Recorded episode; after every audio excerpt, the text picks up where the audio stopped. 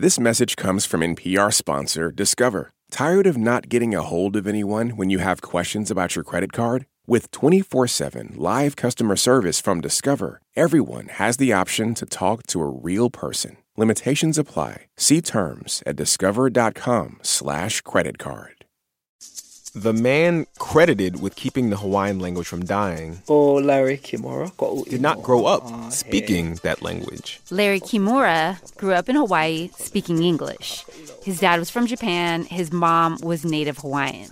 Both of my parents never used their first language with us, their children, except they would. Larry use says with even their though parents. everything around him was pushing him to forget his Hawaiian roots, as a kid in the 1950s, he was trying to push back. He's 73 now, and he was reminiscing about all this with his younger brother. He said we used to go and watch the cowboy and Indian shows at our local theater, and you would be cheering for the Indians. And I said, yes. And I remember when we played cowboy and Indian, I always wanted to be the Indian.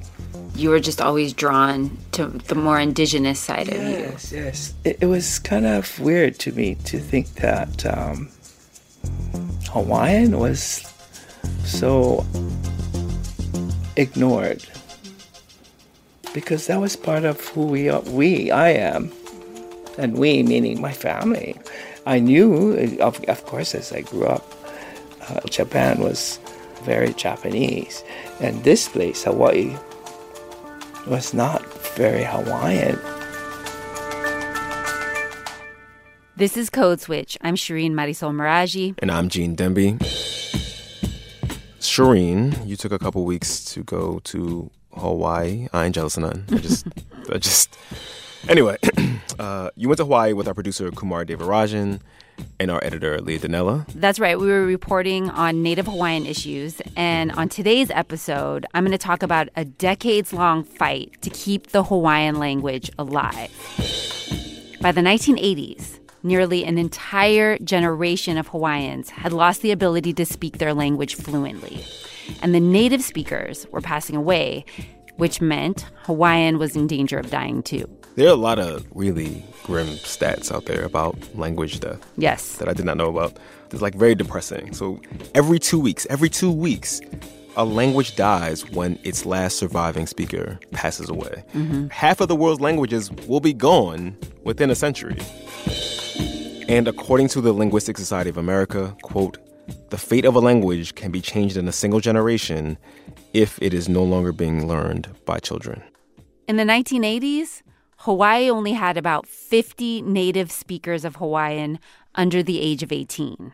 But a college professor named Larry Kimura and a small group of his former students set out to change that. The task ahead of them was daunting save a language, their ancestral language, while they were still learning how to speak it. All right, Shereen, take us there. Yeah. Larry Kimura, Yeah, this is me. I'm in my Kamehameha Schools, preparatory Preparatory department. Department. Yeah. I'm in Larry's office flipping through an old Hawaiian language workbook from middle school he had sitting on a shelf. Oh, my spelling was bad. Oh, this is really terrible. This is in October. What school? Halepula? Yeah. Kula. Oh. Hale Kula. My handwriting is terrible. What hair? Ha. You've come a long way, Mr. Oh, Kimura. I, I hope so.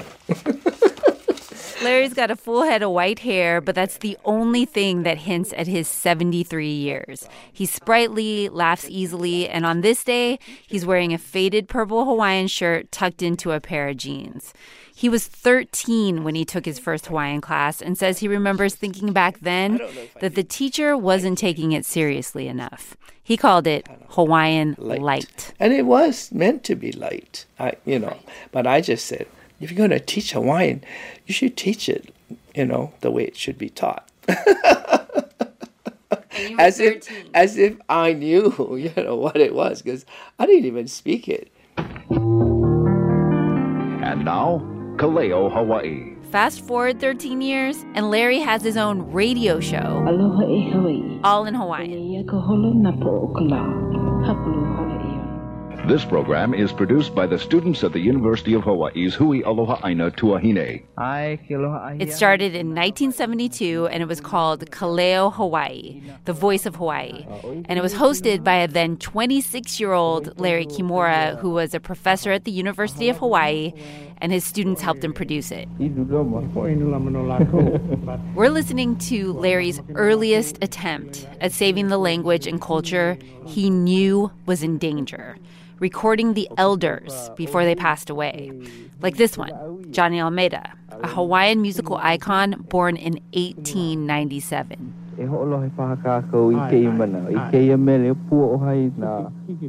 He was 75 years old when Larry interviewed him, and they listened to some of his music together. Johnny Almeida died in 1985.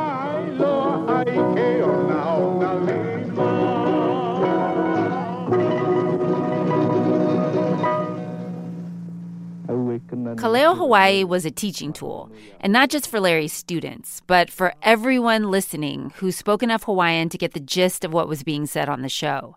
And Larry knew this because he strengthened his fluency by hanging around the old folks in his family. And then I could ask direct questions, you know, about how do you say this? And they would tell me. My grandmother had all these 78 records, you know, those are the kind of records they had on Hawaiian music. I couldn't quite understand. Tell me what are they singing about? Turned out to be a lot of um, adult type uh, love songs, Yeah. you know. Mm-hmm. You know, I assumed Larry's grandma and aunties and uncles would be overjoyed that he would take so much interest in learning Hawaiian. But he told me it's complicated.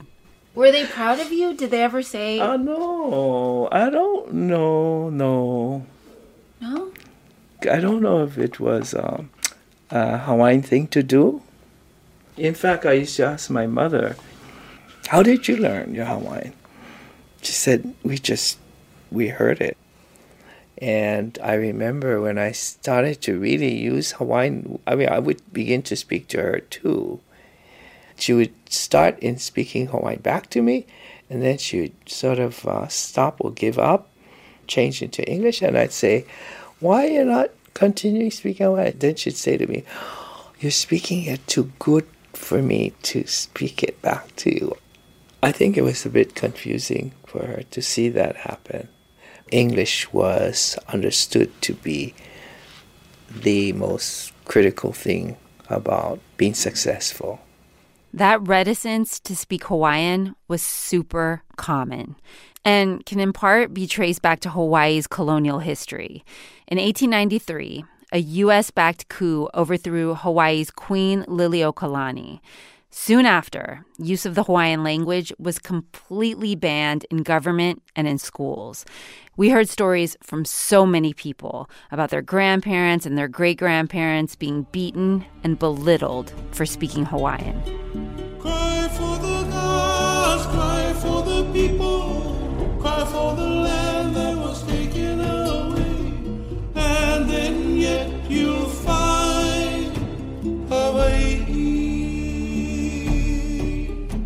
We're listening to the late Israel Kamakawiwo'ole singing a song he made famous called Hawaii 78.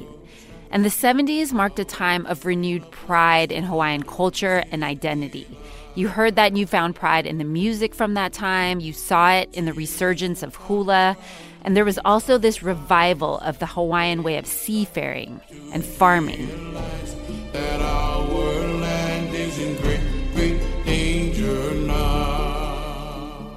The 70s is really part of that whole Hawaiian Renaissance. You know, we were part of the generation where the women were burning their bras and civil rights, you know, and people were asking, well, how come I can't speak the language of my grandparents? How come they have this and I don't have that? Aloha, my name is Keiki Kawai'ae'a. I am the director for Ka Haka 'Ula O Ke'elikolani College of Hawaiian Language, where we are right now, uh, here at the University of Hawaii Hilo campus.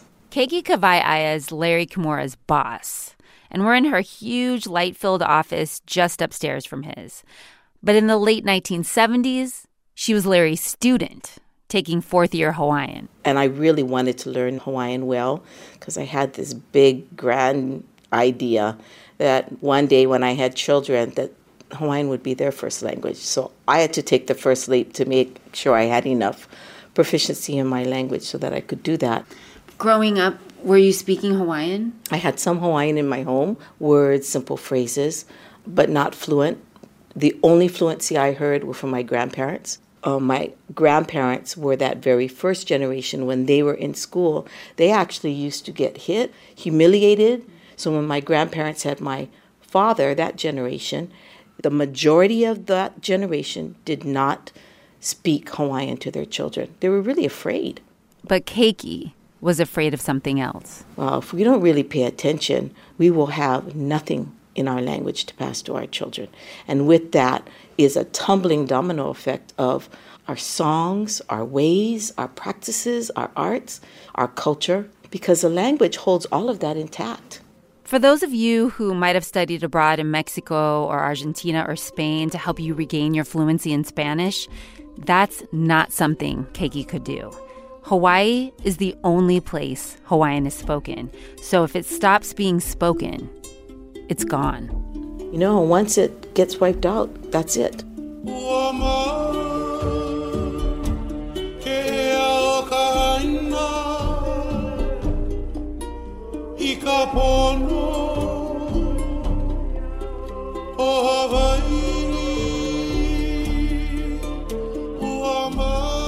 In 1978, Hawaiian was added to the state constitution as an official language.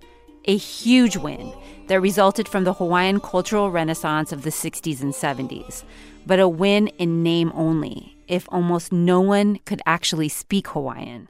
And Professor Larry Kimura knew taking Hawaiian as a second language in college or high school was not going to fix the problem. His radio show, Kaleo Hawaii, was not going to fix the problem.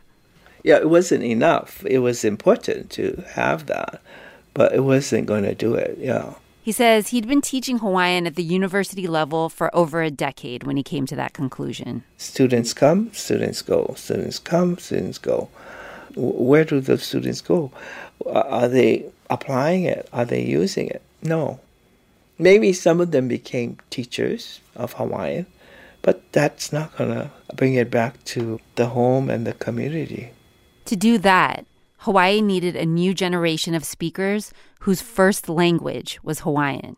This, he says, would be the most natural way to bring it back. Which is really wasn't natural, but as natural as possible.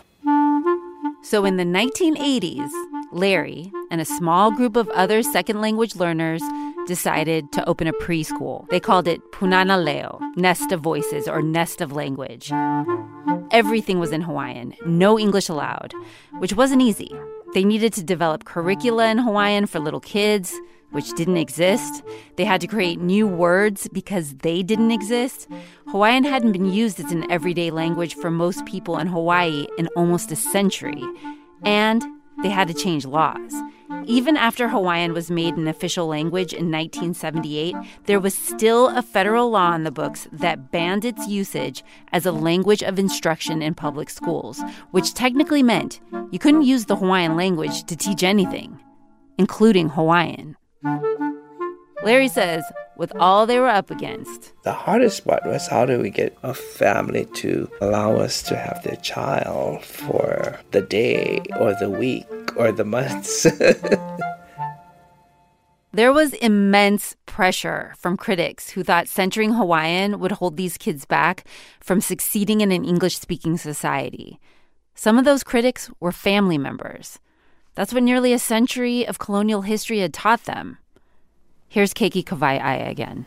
People wondered if our children would be able to read and write and speak English because they were being raised in Hawaiian.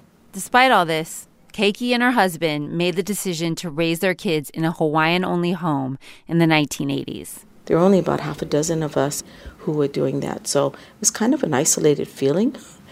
And then, as the Punana Leo preschool started to open, and we started to gather around this common idea of our children being Hawaiian speakers, so launched our movement. When the toddlers in the Punana Leo were ready for kindergarten, they created a kindergarten.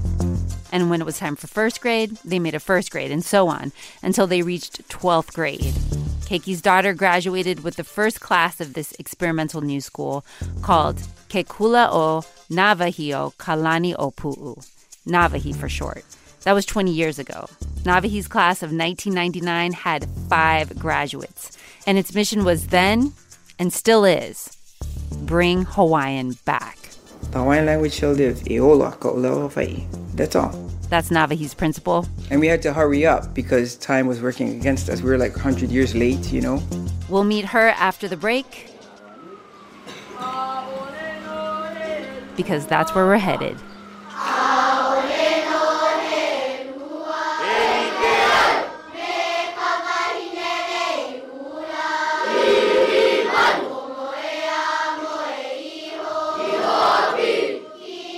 Stay with us.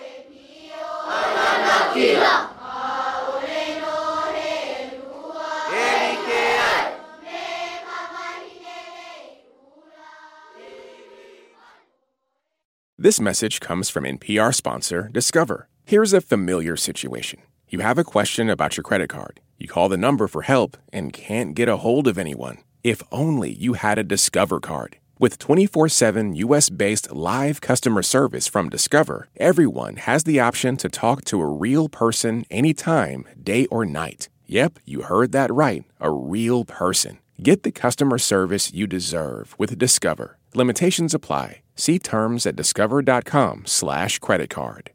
This message comes from NPR sponsor Hulu. Dive into the chilling new Hulu original series, Under the Bridge, the riveting adaptation of the acclaimed true crime book. Based on shocking true events, Under the Bridge tells the haunting story of a murder that lays bare a small community's darkest secrets. Go deep into the hidden world of the town's tormented teenagers as detectives race to solve the sinister crime. Starring Riley Keough and Lily Gladstone, Under the Bridge is now streaming with new episodes Wednesdays only on Hulu. Let's play some games, everybody. I'm Ophira Eisenberg, host of NPR's Ask Me Another. Are you looking for the answer to life's funnier questions? Zamboni? That is correct. Every week, we blend comedy plus a special celebrity interview. Jim Gaffigan. I've always done acting, I just have never gotten roles. Listen and tell your friends. Gene. Shereen. Code switch. All right, Shereen, so you said that about 40 years ago, this group of Hawaiians who learned to speak their native language as adults set out on this mission to keep that language alive. And they decided the best way to do that was to begin at the beginning teach the babies. Because our brains are better at learning languages the younger we are. Mm-hmm. All right, so knowing that these folks took that notion and ran with it, and they created a nonprofit preschool program that turned into a full fledged public school. That's right. And that school graduated its 20th class of seniors this year. Wow.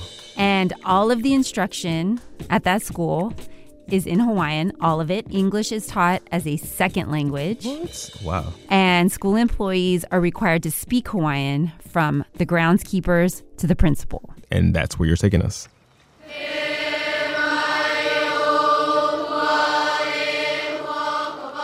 It was really hard to believe that in the mid 80s, there were only a handful of kids enrolled in the preschool, the Punana Leo, here on the Big Island. Because when we got to Nawahi, there were more than 400 kids outside greeting us.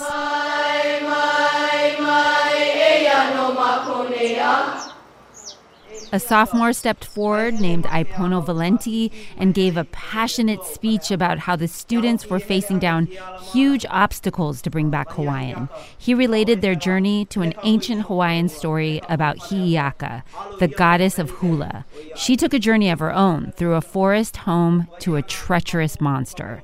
Hi'iaka's advisors told her to take the safe route through the forest, but she refused and killed the monster who stood in her way aina o a i maka i kakako, a i maka i ke ola o Hawaii.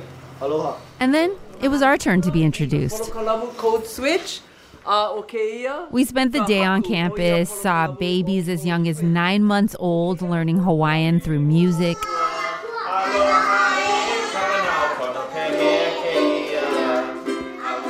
We visited different classes,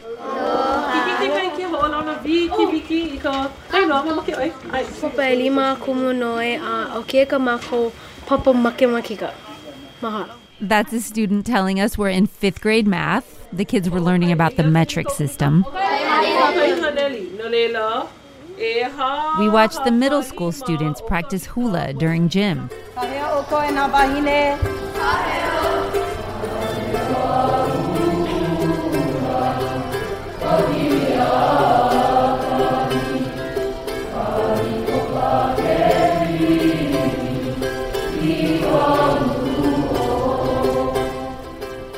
O Kauanoe, Kamana Ko'uinoa. I am the principal of Kekula o Nawahi o Kalani Opu. Kauanoe, the principal of Nawahi, was one of Professor Larry Kimura's students and a part of that original group that decided they were not letting Hawaiian die on their watch. And we were all second language learners. And some people say, well, you know, that's not native fluency. But for us, that's what we had, you know? You work with what you have. So for the majority of the families who signed up at the beginning, they were not speakers yet. They became speakers in the course of being together over the years. And then they became teachers. What you observe really fast at Nawahi is that this is still a family affair. A lot of teachers and students are related. Same goes for the rest of the staff. Kauanoe married her college sweetheart. They met studying Hawaiian, and they were a part of that first group of families who brought Hawaiian back into the home. It was their children's first language. Kauanoe's eldest son was a part of Nawahi's very first graduating class in 1999. So Kauanoe is really serious about how this school is not your typical language immersion school. It's a way of life. Other people come to this school, but the program is set up for families who use Hawaiian as the language of the home, and this is the school that they come to. The language is always the core of what Nawahi is about, always, always. It cannot be anything else. Uh, everything else comes after.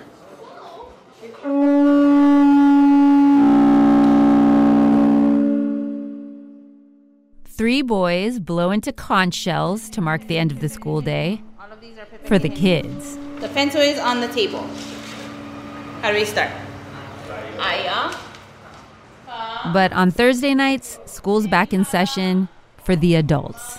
Navahi has four levels of Hawaiian to help parents who want to speak more with their children at home. We're in level one. And tonight, everyone's learning how to ask where something is and how to answer that question. Where's the pencil?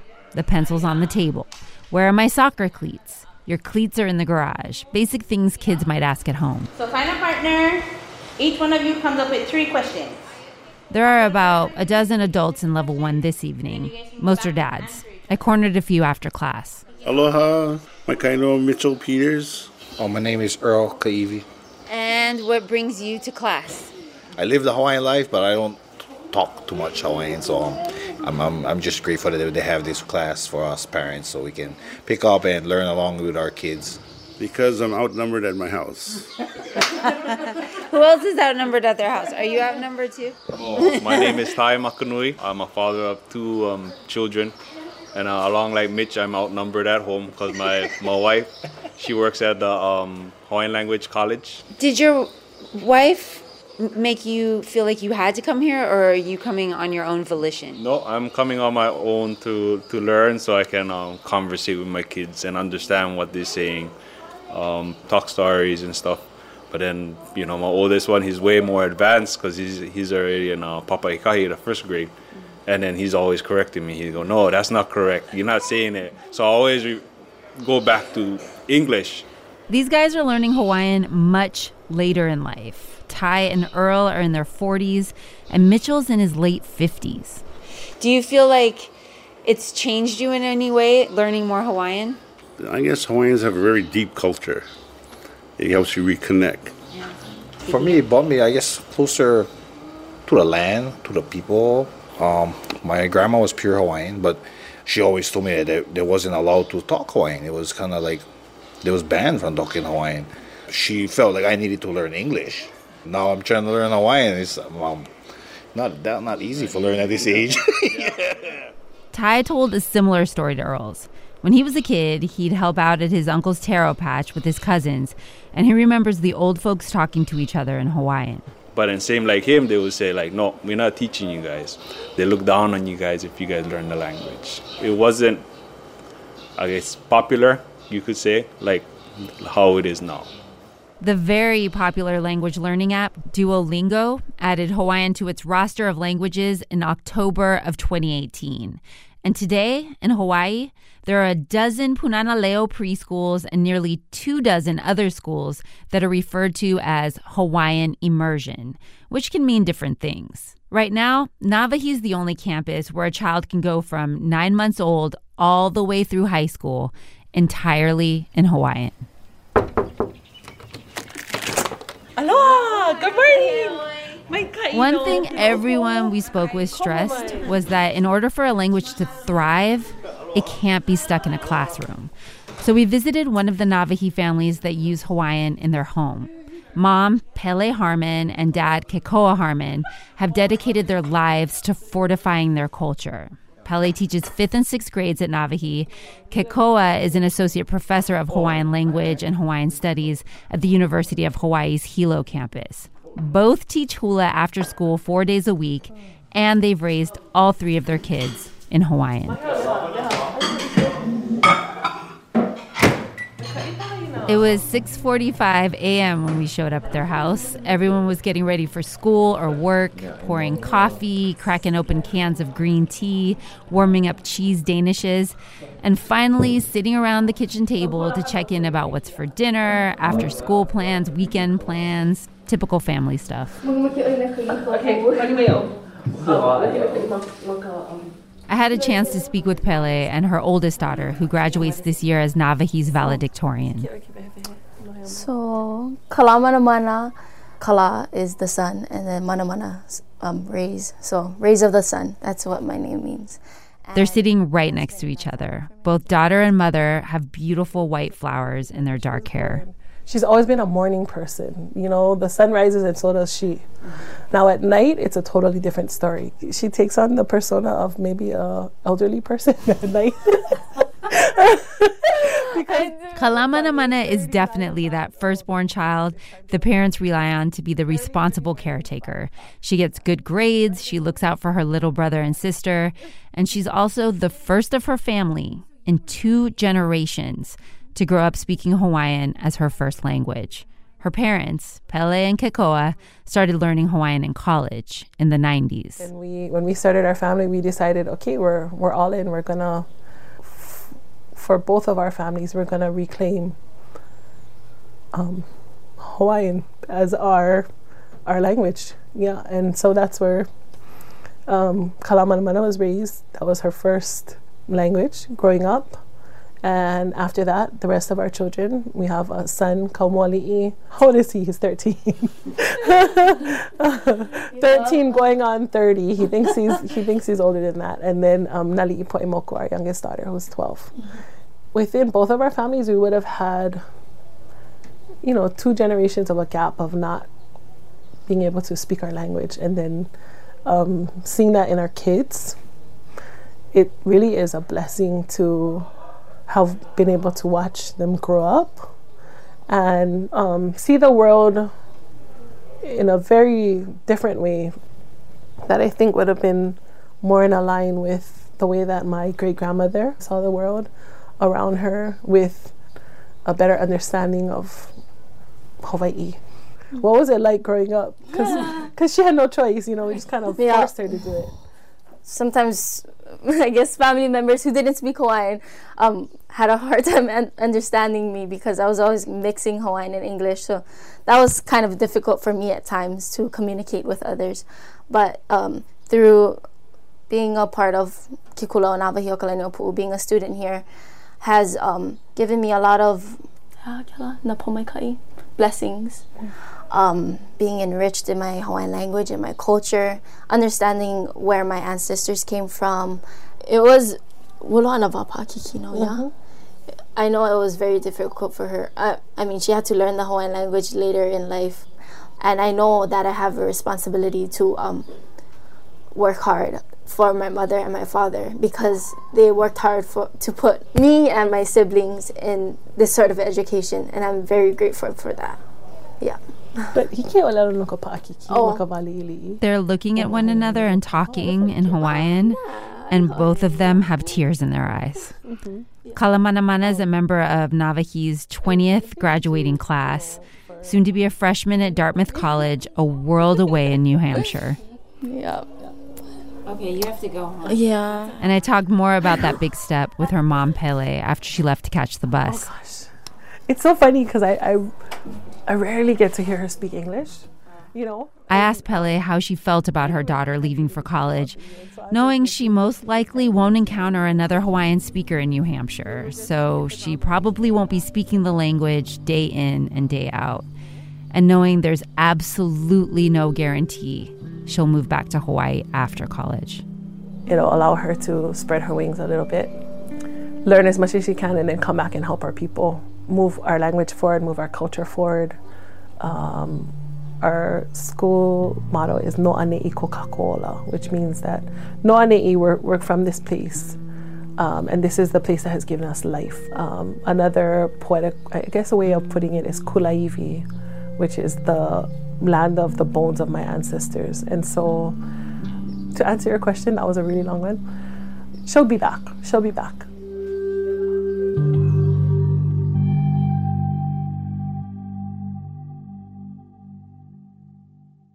Is the language still in danger, in your opinion, after all of this work?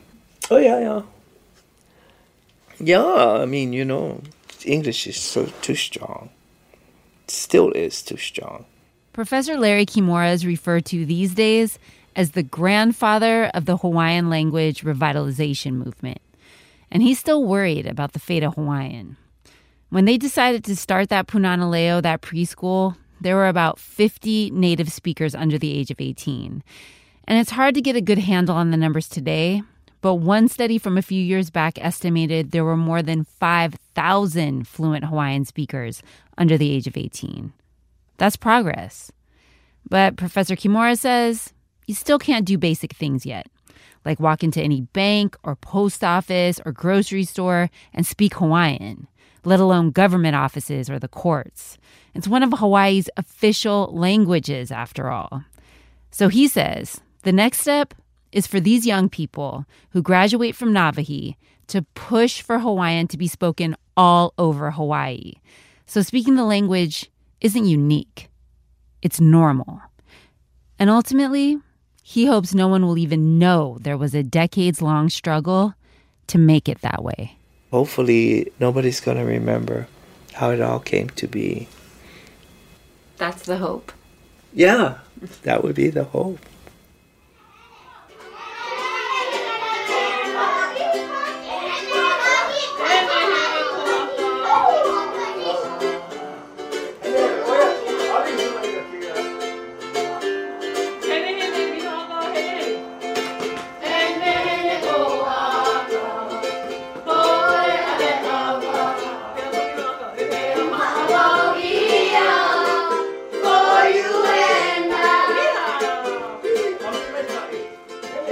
All right, y'all. That's our show. Follow us on Twitter. We're at NPR Code Switch. Shereen, you're at Radio Mirage. That's mm-hmm. Radio Mirage, the way that's spelled, all one word.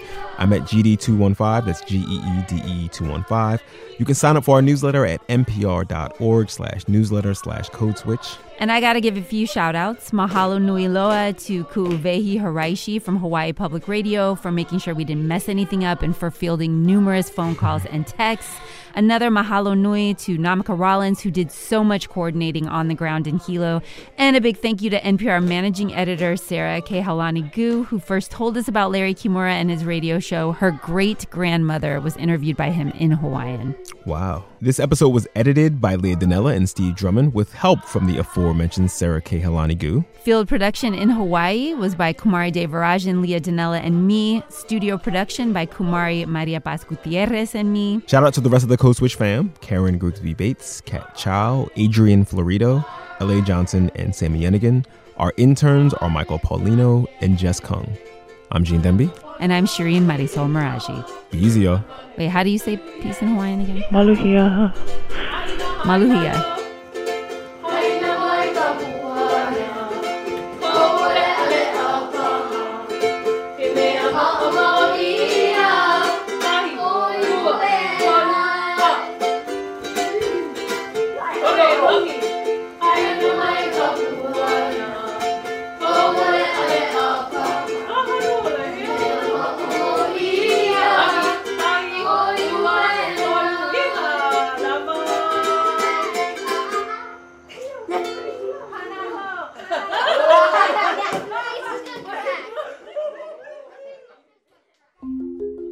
Gregory Warner. On Rough Translation, we follow a rescue mission in real time after an Iraqi photojournalist goes missing on the front lines. We don't believe it. I don't believe it. He leaves his family and his friends to try to save him. When he said, Who is this? or like, Who are you? They respond, We are the Islamic State. From NPR's Rough Translation, listen and subscribe. Okay, close your eyes for a second. Now imagine you're on your dream vacation. No work calls to answer, no text messages to respond to, just your suitcase and an opportunity. The opportunity to just take yourself out of your routine and travel deeper. How to actually take that dream trip. That's on the Life Kit podcast from NPR.